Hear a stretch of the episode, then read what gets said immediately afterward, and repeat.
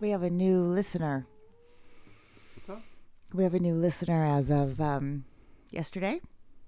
Meaning we have a listener. My mom said, "Oh, I listened to one of your podcasts. It sounds just like listening to you guys have coffee in the morning in your living room." I'm like, "Well, yes, that's that's the idea." Yes. Meaning So my mom actually feigned to, to listen to one episode. well, that was, that was, that was to do that. I wouldn't listen to us. I wouldn't either. I hope nobody does. But one wonders why it's out there. But uh, you know, what are you gonna do? Anyway, Yeah. yes. I was referring a little while ago about my uh, Peanuts lunchbox, Yes. and I bought a replica of it on eBay, and I'm looking at it right now. I pulled it out of storage, and I also found my Cookie Monster hand puppet, which I've probably had since I was two or three, maybe two or three years old. Really? Wow. Okay. It's still in perfect condition. And my little comfort security, I had a security pillow Yes. named Freddie, and my grandmother embroidered his name on the pillow. Still have that. I mean, I can't even imagine.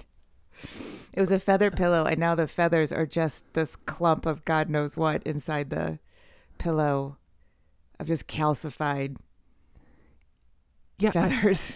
I've seen Freddy. Um, Freddy doesn't seem like the most inviting texture uh, for Oh, a child. It's not it's like, like, 70s polyester. silky or Not at know, all. yeah, but I was really attached to it. Yeah, no, I- I- I- yeah, yeah. Freddy's fine. We still have. He- He's, he's in pretty good shape. Yeah, he's yeah. not. He's he's he's Yeah. he's not in pretty good shape. He's okay. And actually, yeah, I see uh, Cookie Monster. So his uh, fur still looks uh, nice and bright. It looks like his uh, felt fingers have faded. And his little googly eyes are have yellowed a little bit throughout the years. Maybe he's slightly jaundiced. I don't know. He's very very Oh, old. He's like jaundiced. 51 years old. But you wouldn't know. A Cookie Monster. 51 years old, and if he eats cookies, probably not in the best health. But I would still play with him if you know what. When Yitzy comes over, the little baby that I babysit for, sometimes maybe we'll pull out Cookie Monster. He'll either love it or be terrified of it. I think we'll find out. do kids like hand puppets? Did kids ever like hand puppets? I think so. I don't uh, think they're as scary as clowns. yeah, I don't know how clowns got on.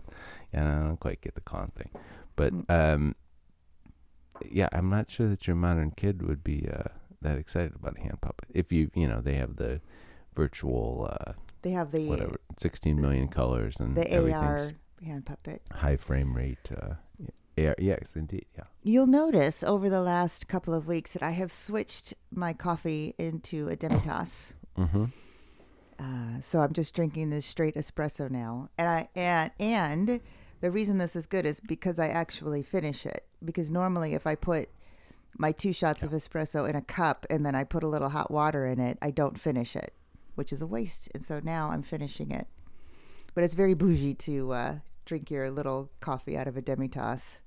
Well, it's bad news for me because I, would always do cleanup on your coffee. Then, Mhm. But uh, yeah. Now I you'll got nothing. notice that next to my fancy little demi-tasse with my fancy espresso in it is my sparkling water in a glass that is actually a repurposed Canderel jar, which is an artificial sweetener. So it's one of the few things that you can buy in the grocery store that's made out of glass. But Mm, yeah. also in the Netherlands, it's very, very hard to find tall glasses, like big glasses to drink a lot of water out of. And so Mhm. I use them as glasses. So I have my jam jar basically that Yeah. I have my water in and then my fancy little cup of coffee. So, uh, Canderel, that is a, is that a trade name? Do you know? It's so that's think so. not. Is it stevia or stevia? No, Wh- what is they it? have a stevia, but that comes in plastic. This is just the the the big baddie aspartame. I'm guessing. I don't know. It is aspartame. Okay. I don't know, but All it's artificial sweetener. Okay, but what I'm saying, it probably refers to the company or the product rather than the actual compound itself. But whatever Mhm. it is, it's uh, X times sweeter than Yeah. uh, sugars. Uh, but okay, yeah. Ah, just like you. What? Oh, what are you doing? Hmm. Awful.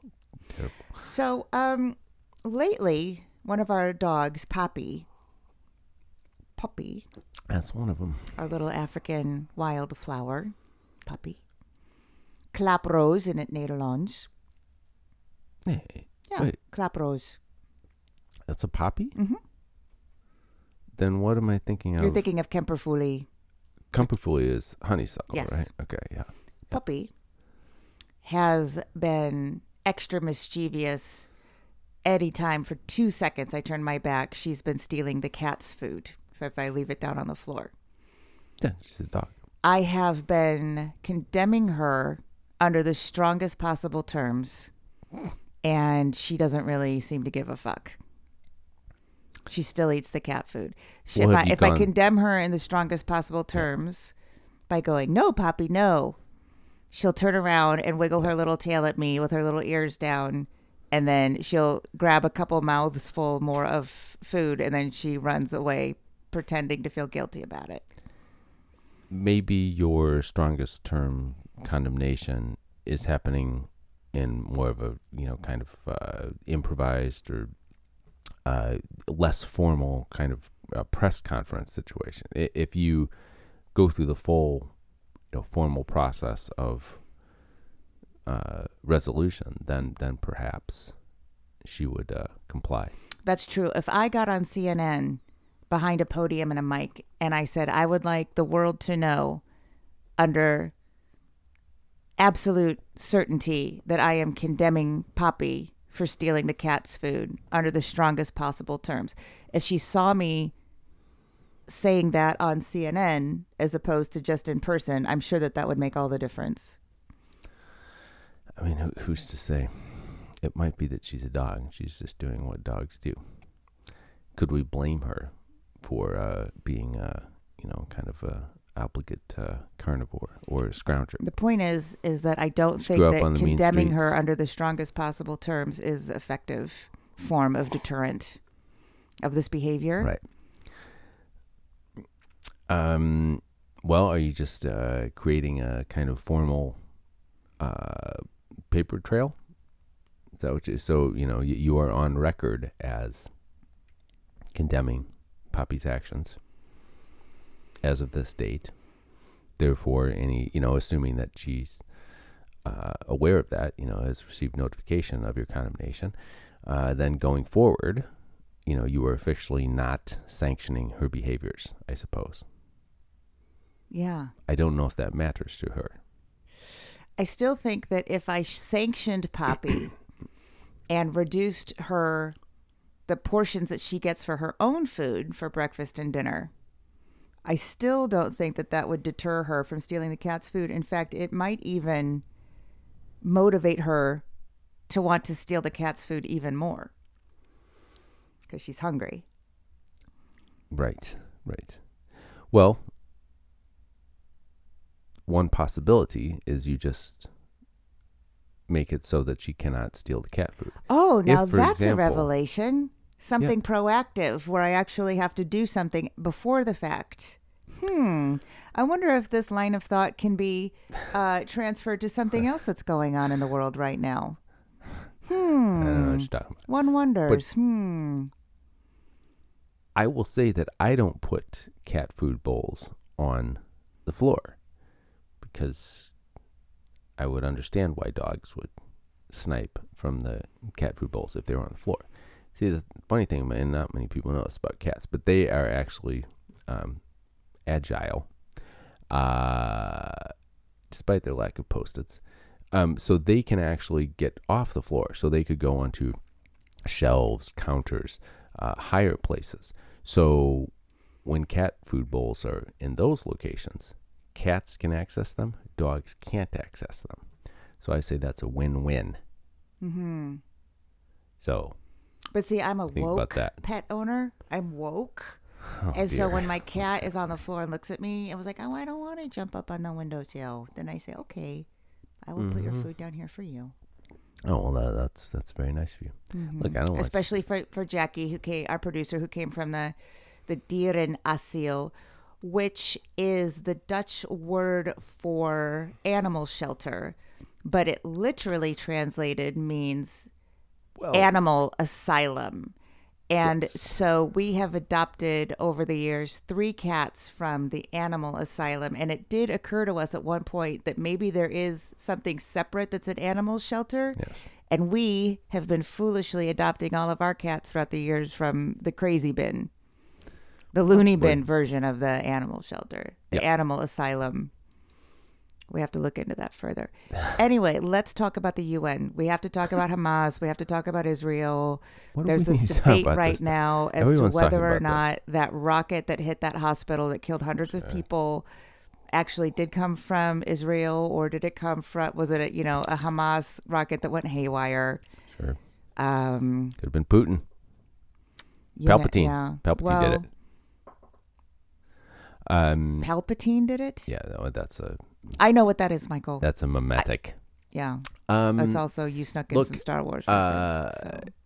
yeah, I, it- it- who who knows um, Mm. what happened? I mean, I think everyone would agree, and actually, a, a lot of the condemnation uh, that I've seen, uh, it is interesting how words are chosen. So, so for some people, it's it's very much a, a, a passive voice, you know, sort of thing. We, so it's it's the uh, destruction as opposed to um, either the uh, Hamas uh, or Israeli airstrike, uh, you know, resulting in the destruction, sort of thing. So it seems that everyone agrees that it's not a nice thing that happened, uh, which I suppose then leads one to ask, well, if everyone agrees that, then why are you wasting airtime when you're not really contributing, other than to say, well, I, I don't think it's a good thing either.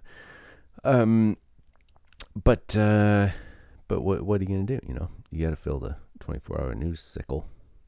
Mm-hmm. Back in the day, news lasted half the hour. Let's talk about the efficacy of the United Nations and various pan European organizations, Mm. Such as the European Commission, European Union, uh, Parliament. Sure. So you started to have you started to say something about the UN's reaction to the conflict in Gaza. Well, I was talking in general about Mhm. um, international law, which, you know, I'm. I know a bit about international law. I've studied some international law. I try and Can you keep your voice up, a little bit, please? Yes, uh, I've studied some international law. I actually sort of keep No, up the- to date The with register of your some- voice. It's like Oh. uh, you're doing. You're. It's too early in the morning, and sometimes Michael does his like Sylvester Stallone thing. I don't know. Um, There. no, I thank you. can I can talk up here. If Well, no, better. just in your normal voice, Use just my not head voice. like rocky voice. I don't have a rock There, there we go, right there. Thank you. Um, yes, uh, international law. So the, these these are uh, big concepts. Uh, in theory, I approve of uh, some of the ideas uh, behind international law. Ultimately, you know, what can I say? Um, probably well-meaning uh, folks trying to do what they believe is good. The the problem with international law is it doesn't truly have a, a means of enforcement. We're talking about the, you know, whether nations can be compelled to do X, Y, and Z. uh, The, the answer is no, definitely not. So international law is mostly an opt-in framework, uh, and if you want to opt out, ain't a whole lot anyone can do. Uh, other than you know condemn in the strongest possible terms uh, your choice of opting out. Now, when it comes to individuals and, you know, whether international courts um, or nations are going to stand in judgment against individuals, you know, whatever, okay, uh, Milosevic, uh, you seem to have uh, crossed the line here. Well, yes, uh, nations will turn on individuals and say, yes, there are means of enforcing this. Uh, you're going to go to the Huskow uh, or whatever, uh, or you know, Saddam, uh, you, you're going to be hanged. Uh, but when it actually comes to conflicts between nations, disagreements about nations, no, there, there's no means of enforcing that. Um, So why does the UN exist at all? uh, my possibly cynical response Well, would be yeah. to perpetuate the uh, geopolitical situation that existed at the end of World War II. Uh, because you know the winners said, "Oh, th- this is all right. Let's let's see what we can do to keep this going." Um, but you know, I'm sure people would not uh, agree with that characterization. Um, but I think the makeup and, and design of the Security Council certainly would suggest that it's really just a carryover from uh, World War II. Um, but you know, uh, look, World War II is a significant event, definitely. Um, it's a fairly contemporary event in human history. Uh, I'm not sure that the world today bears much resemblance uh, to the world then, uh, but there are, you know, vested interests uh, in in maintaining that uh, that situation, that balance of power, uh, if if you will, in a broad sense, that existed at the end of World War II. I really think that there's this learned hopelessness with all forms of government.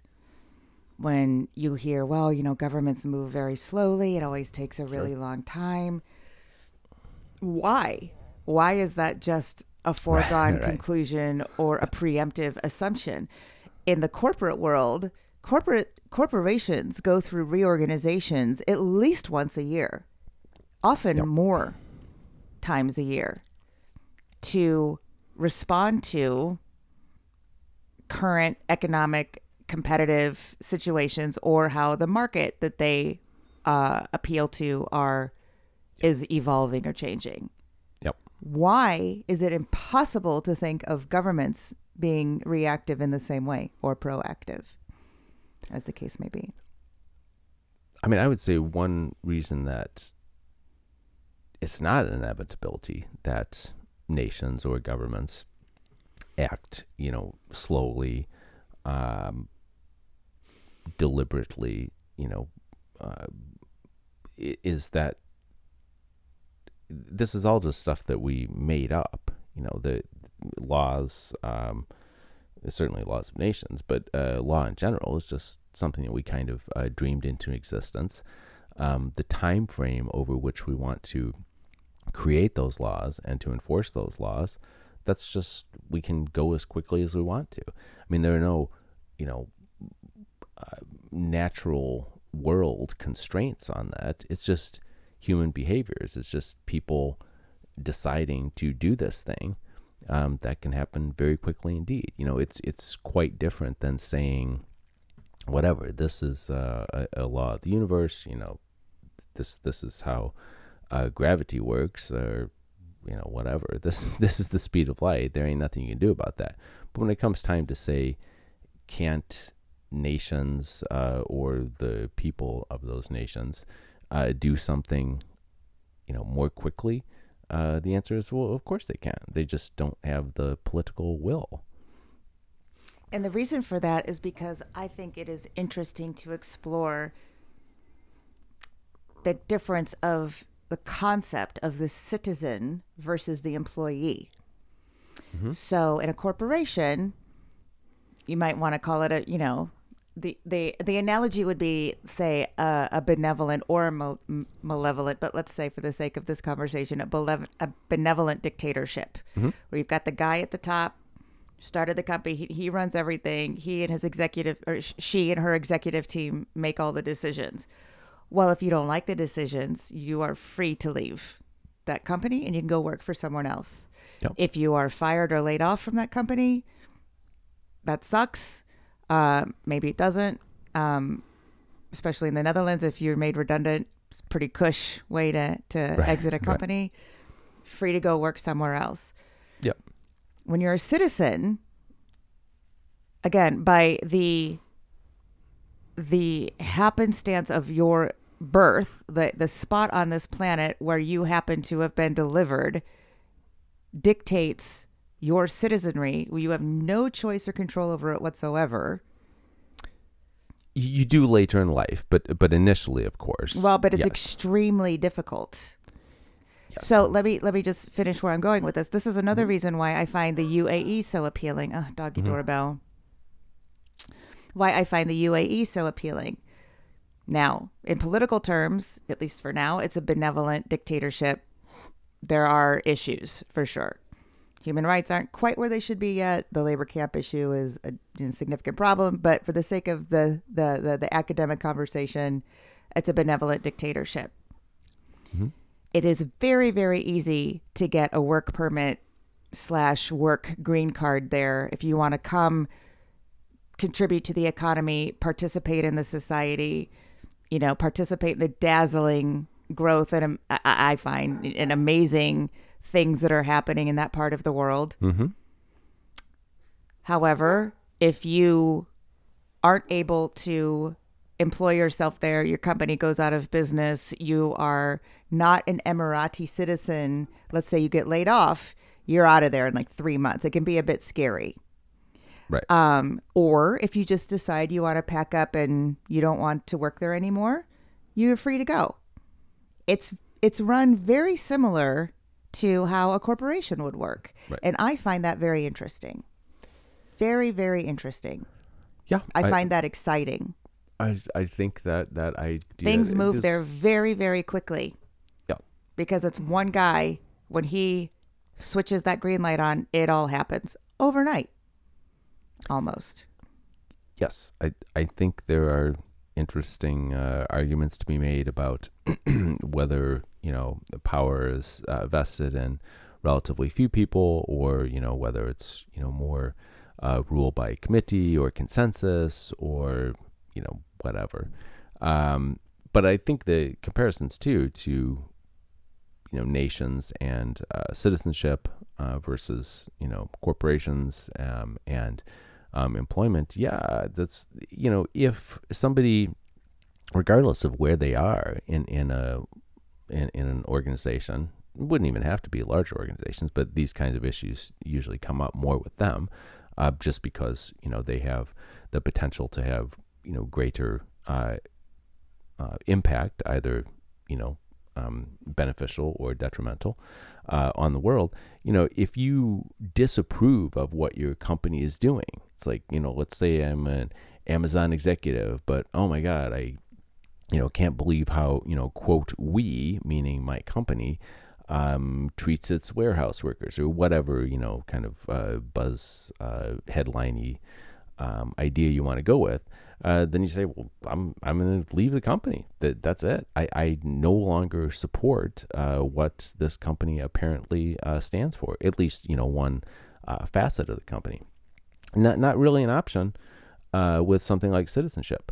Um, human beings are not permitted to not be a citizen of any of the nations of the world.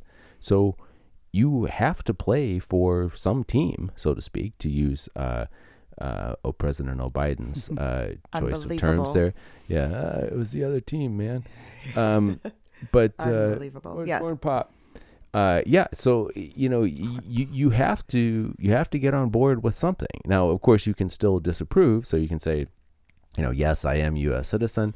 Um, not not a big fan of uh, everything that the U.S. does in the world, but you know, the U.S. is is a big dog. It's it's gonna when it does anything or when it doesn't do anything, it has major impact. You know, versus when whatever the Christmas Islands or something uh, does something, eh, it's uh, not not so significant. Let's go back to something you said earlier. Yeah. About if I if I don't approve of Amazon's policies toward its warehouse workers, I can leave the company. Or if you decide to stay and try and make change within, Yep. like my friend Maren Costa did, Mhm. you are in for a world of hurt. So she fought and she fought and she fought and she got a lot of attention toward this. Amazon fired her and she uh, kept fighting that. And then she was, uh, I believe, compensated monetarily for um, wrongful dismissal. Yep. Now she has since left the company, and now she is uh, running for local a local government position. So Mar Maren is a hero in my eyes because she went all the way. She fought and she fought and she fought. She was super committed to this. She walks the walk, talks the talk. She's definitely an outlier. And that's why I think she's a hero because I do think it's unrealistic to expect every single person who may, in the shadows um, or in the recesses of their mind, feel the same discomfort, discomfort that she feels about how their employer may treat its warehouse workers. Yep. Um, so again, I would equate that to a benevolent government's uh, rule of law that if you try and fight things from within, you may get disappeared.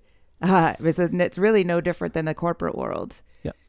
Well, and I think that you know that that sort of example, um, you know, if you're if you're you know quote part of an organization, whether that, that's a corporation or a country or whatever, uh, and you mostly approve of you know its actions, uh, but you disapprove of some of it, then yes, I think definitely the tendency would be to say, okay, well, what you know, it, wouldn't it be a better place if I uh, helped uh, make this change or something? Which of course you can do, and then that's you know that's I suppose in a sense what people do all the time when they uh, cast a vote. You know, it's like all right, you know, here's where I here's where we are now. Here's where I wish we would go, and I think that you know here's one path to to do that. Um, but of course, that always has to be balanced, uh, you know, against your other interests, which might be uh, competing. Uh, you know, if you say that uh, um, I like this, I don't like this, blah blah blah. But yeah, that that analysis gets um, very complicated uh, very quickly. Um, but of course, you you can act within the machine and um, you know have some um, have some effect on on how the machine operates. Well, my conclusion after this is, you know, everybody in the Seattle area vote for Maren. Maren Costa. And what is she running for exactly? ah, it's a, it's like fighting district number thirty-two. It's Okay, a, it's all a right. local. The fight in thirty second. Yeah, Yeah. Uh, it's one of the. It's a, it's yeah. local politics where you know where politics politics is at its most effective. I- I think it, it certainly should be at its most effective Mm. at the local level. That's uh, I I don't um, have a knee jerk uh, you know unfavorable response to politicians when they're uh, on those smaller levels. It's uh, national and uh, international politicians, which I tend to disapprove of. Yes. Um, yeah, uh, more local, uh, the better. However, of course, in many cases, uh, local politicians aren't truly empowered to do too much. Going back to something you said earlier about the makeup and design of pan European organizations, hmm specifically talking about makeup and the EU hmm has decided in all its vast wisdom to ban glitter. What? The EU is banning glitter because it's a microplastic.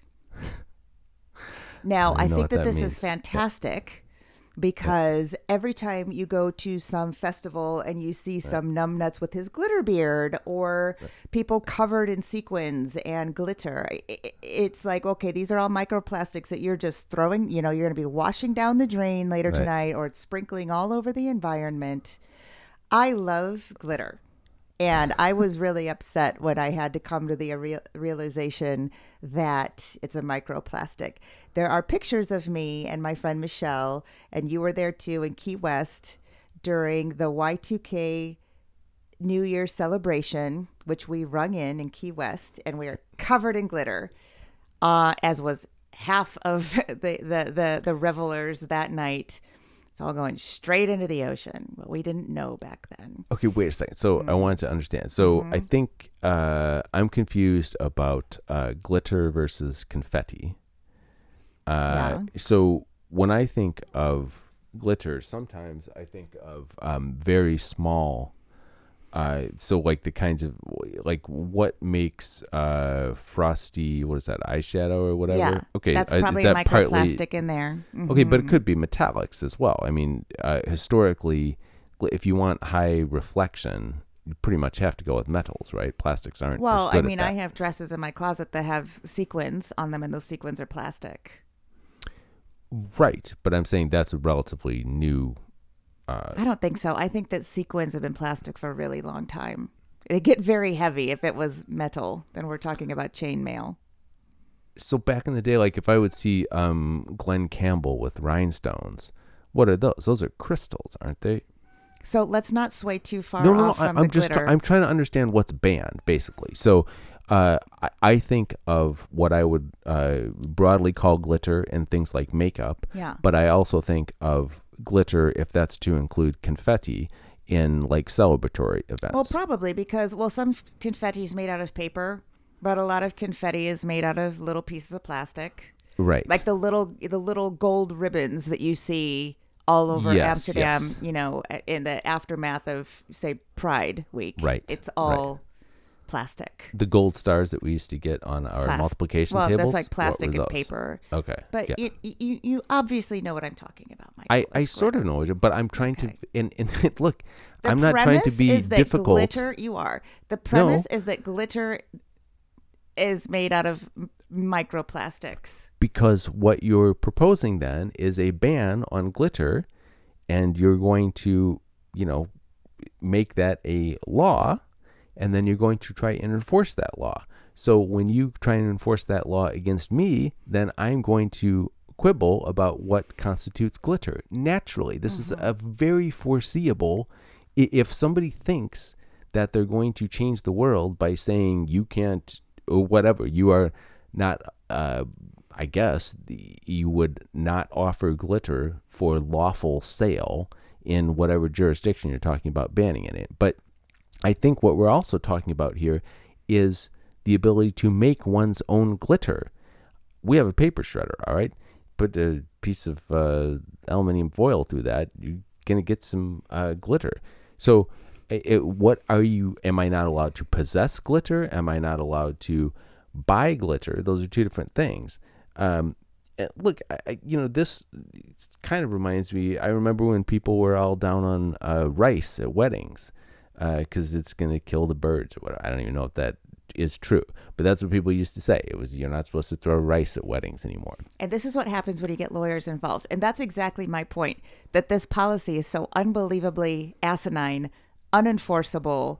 It's supposed to be, I think, largely symbolic. but it gives them a platform It gives them a platform. Just about every eyeshadow that I have in my makeup box has a microplastic in it, probably, and I do feel bad about that. Uh, and um, and yes, I think that the idea is that they don't want people at festivals wearing glitter anymore. Every drag queen in the universe is going to be outraged about this. It's completely unenforceable, just like the ridiculous plastic tax that they this was like the first um, phase toward the motion toward reusables which obviously we're very in favor of. But especially in the netherlands because dutch people are incredibly c- clever. If you give them a loophole that allows them to save a penny they're going to take it. So what happened in this first phase is that the Dutch government put a tax on single use plastic as the first phase toward the ban on single use plastics overall. So, case in point, ice cream vendors were, for the last couple of years, we're mostly switching to a plant based little ice cream spoons it's made out of bamboo or wood or spoon, yeah. whatever, which were more expensive. So the new policy said if you are going to serve single use plastics to your customers, you have to charge the customer for the cost of that plastic and you have to put it on the receipt, which, you know, almost nobody was doing because how is that at all enforceable? So then the ice cream vendors were like, oh, okay, well, the bamboo spoon costs me four cents. Yeah. The plastic spoon costs me one cent. So as long as I go back to the plastic spoons and just charge my customers for it, I'm in compliance. So the policy completely backfired. It also um, created tension between the customer and the um, the, the, the food vendor because of course they're dutch people they're going to notice if you're charging them extra. So the customer's like Right. oh i see on my receipt that you've charged me a euro for this plastic box that you've served me. So i'm going to give you back the plastic box. I expect you to recycle it. The restaurant says well no just throw it away. And they're like well wait a minute. Why are you charging me for trash Right. So dumb, so foreseeable. I was gonna so now they're thinking about after three months rolling back this policy, which everybody is up in arms about, but actually it's the right thing to, to do to roll it back because it's backfiring on them. Well, it Now- hasn't had any impact, but No. Now, of course, the of course, subse- it's been too short a time period. Yes, and the subsequent ro- the subsequent um, rules are going to make an effect, but again, it, it's all it's up to like the service providers, like our company. We don't really talk about Ozark on this podcast. It's up to like making sure that the restaurants are covered. Um, but the point is, like, they're banning balloon sticks, but not the thing that actually litters the environment, which is actual balloons. They're going to ban glitter, but they don't have the bravery to ban the things that actually pollute the environment, which is single use plastic drinks bottles, water bottles, chips bags, uh um you know, it's like it's like look on the ground. What you see on the ground is what should be banned. right. So it is great because glitter is already a microplastic that they're banning it. But again, compare the amount of glitter in in weight and volume that's entering the environment versus all the microfibers in our clothing that the the literal mountains of trash that are many many stories tall that are being dumped into Southeast Asia. Let me see a pile of glitter versus that pile.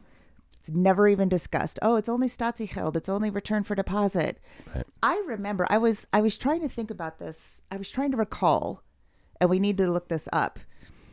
When I was a kid, when we were children, in the seventies and eighties, you would get your crate of Coke, Coca Cola, um, or straight soft drinks, and it came in the the really heavy because glass is heavy carrier, and you'd have your glasses uh, that were empty, the glass bottles, and then you brought them back to the store. And I think I remember the deposit on each one of those glass bottles being really high, like 75 cents or something like that. Way. or Couldn't be maybe it was the whole thing. But it was high, and that was back then. So that would have been the equivalent in today's money of probably a couple of bucks. 15 cents on a little, uh, you know, Red Bull can. It's just, again, the value isn't high enough. It has to be higher. Yeah, well, uh, you know, there have been, uh, of course, uh, recycling or you know reuse programs uh, for many many decades, and you know, part of that I think had to do um, with how those business models worked. You know, there was always the there was the local Coca-Cola bottler, for example. So you know, if you have like heavy materials like glass, you want to keep those relatively localized, but you know those uh, bottlers don't have anything to fill their bottles with unless you have you know huge uh, name brand, um, you know, uh, uh, products like Coca Cola to put it in. But it was obviously uh, an arrangement where everyone could uh, benefit, so it, it's fine. It worked pretty well, and there was, I suppose, enough incentive to have that kind of thing work. Uh, the you know, there's the whole Seinfeld episode even about the uh, difference in um, uh, deposits uh, in Michigan versus because you would look on Oh, yeah, the were back of your. Coke can back in the day, and you're like, wait a second, I get five cents pretty much everywhere in the union except uh, Michigan. So there's got to be, um, yeah, and then of course they they worked. was out it higher okay. in Michigan? It was twice as much. It was Yeah, ten see, cents. because so I grew up in Michigan. Huge difference. I grew up in Michigan, so I remember Yeah. that the deposits were really high. Well, what I'm I sure you had lots of people crossing. You know, if you were near uh, the Michigan border, I would certainly take my uh, Indiana cans. Uh, I, one would, I would think, to Michigan. I mean, this is the same. You have the uh, kind of stuff happens, you know, with uh, liquor or tobacco. You know, anytime you're up against um, uh, state or county lines, you, you're going to get people gaming the system in, in a way. But but it's fine. That that's how it works. I don't know why uh, Michigan thought that you know it was important to make that distinction. I suppose that Michigan must have taken in far more cans um, from nearby states because of that. You know, if there was enough incentive to uh, to cross state lines to return your can. Do you remember also collecting um, like the labels from Campbell's soup cans or the tops from the cereal boxes, Yeah. and you could turn those in to get school supplies? Yeah, there, there was always the big Campbell Soup uh, drive, and you know it was specifically, you know, I'm d- public school, so you know it's just uh, Indiana uh, state school that I'm attending, but it was definitely it was not bring in soup labels, it was bring in Campbell soup labels. So that was kind of a I didn't think about it at the time, We of didn't course, think but about it it was a time. weird sort and of yet corporate. You think that you're Yeah. impervious to marketing, but that is Well- a perfect example of how Campbell's soup ingrained itself so much into our domestic psyche that we never thought about the fact that like hey campbell's is actually getting us to buy more campbell's soup by well, by having us collect huge amounts of campbell's soup labels so that we could get a one basketball for our grade Okay, school. but campbell's Soup w- was the big dog. I mean, that that that's reasonable. It's you know, it, it the Warhol is you know right to to choose campbell's Soup, but look, we didn't eat a lot of soup anyway, and I certainly I never brought in the Campbell Soup labels. But I saw other kids work. But how exactly did those programs work? So did you benefit as an individual, or was it something that went to the school? No, it went to the school. So you'd bring in your Campbell soup labels, and when you collected enough, you could get like uh, sporting supplies, you know, balls and games. And So what's the kickback for the kid? What? Why is the kid and the kid's family Yeah. Well, incentivized because to kids, collect? because you know it was a the, It's like a gamification thing. no, the local governments were always would never vote for. Uh, uh, you know, giving more tax money to schools. So if you wanted to have a new volleyball net for your school, everybody had to eat a bunch of Campbell's soup and bring in their soup labels to buy the new volleyball. Okay, net. but I'm saying, but I'm, you know, just uh, uh, Johnny Lunch Pail, you know, so I just have my family and I got to send my Rugrats to school or whatever. But I'm saying, why am I going to the effort of, you know, saying, you know, honey, Because you know, make sure you cut that thing. Okay, so you're just trying to say I'm going to send my kid to a school with a new volleyball net. That's right. Okay, got you. All right, and so Campbell's, we don't know the specifics of it, but so uh, Campbell basically said, which is kind I of think it was weird. Campbell's and Kellogg's, like Kellogg's brand cereals. You could cut the cereal box tops off and bring those in and get school supplies too. Okay, so so this is it's sort of a PR uh, stunt on Campbell's part. So they say, look, all you have to do care about local is schools, demonstrate that you are or were a customer of ours, which you're going to prove, you know, so you're not going to get away with just cutting off the labels on the supermarket shelves. We're, we're assuming that you have that would be amazing. Oh, I'm sure it happened, but no, I don't think it did. You're the only person that thinks like that. No, everybody thought that, obviously. But uh, okay, they're, they're going to say for the most part, yeah, you must have been a customer of ours, and so we will then benefit your community, quid pro quo. Uh, yeah, and so now we'll uh, buy your kids a volleyball net. No, uh, that that's great. I don't know if Campbell Soup still does that. Maybe they do. I don't even know who owns Campbell's. Is it like Coca Cola or Archer Daniels Probably. Midland or something? Yeah, Yeah. Okay. Yeah. Um. Okay, are we done? We're always done. All right. All right.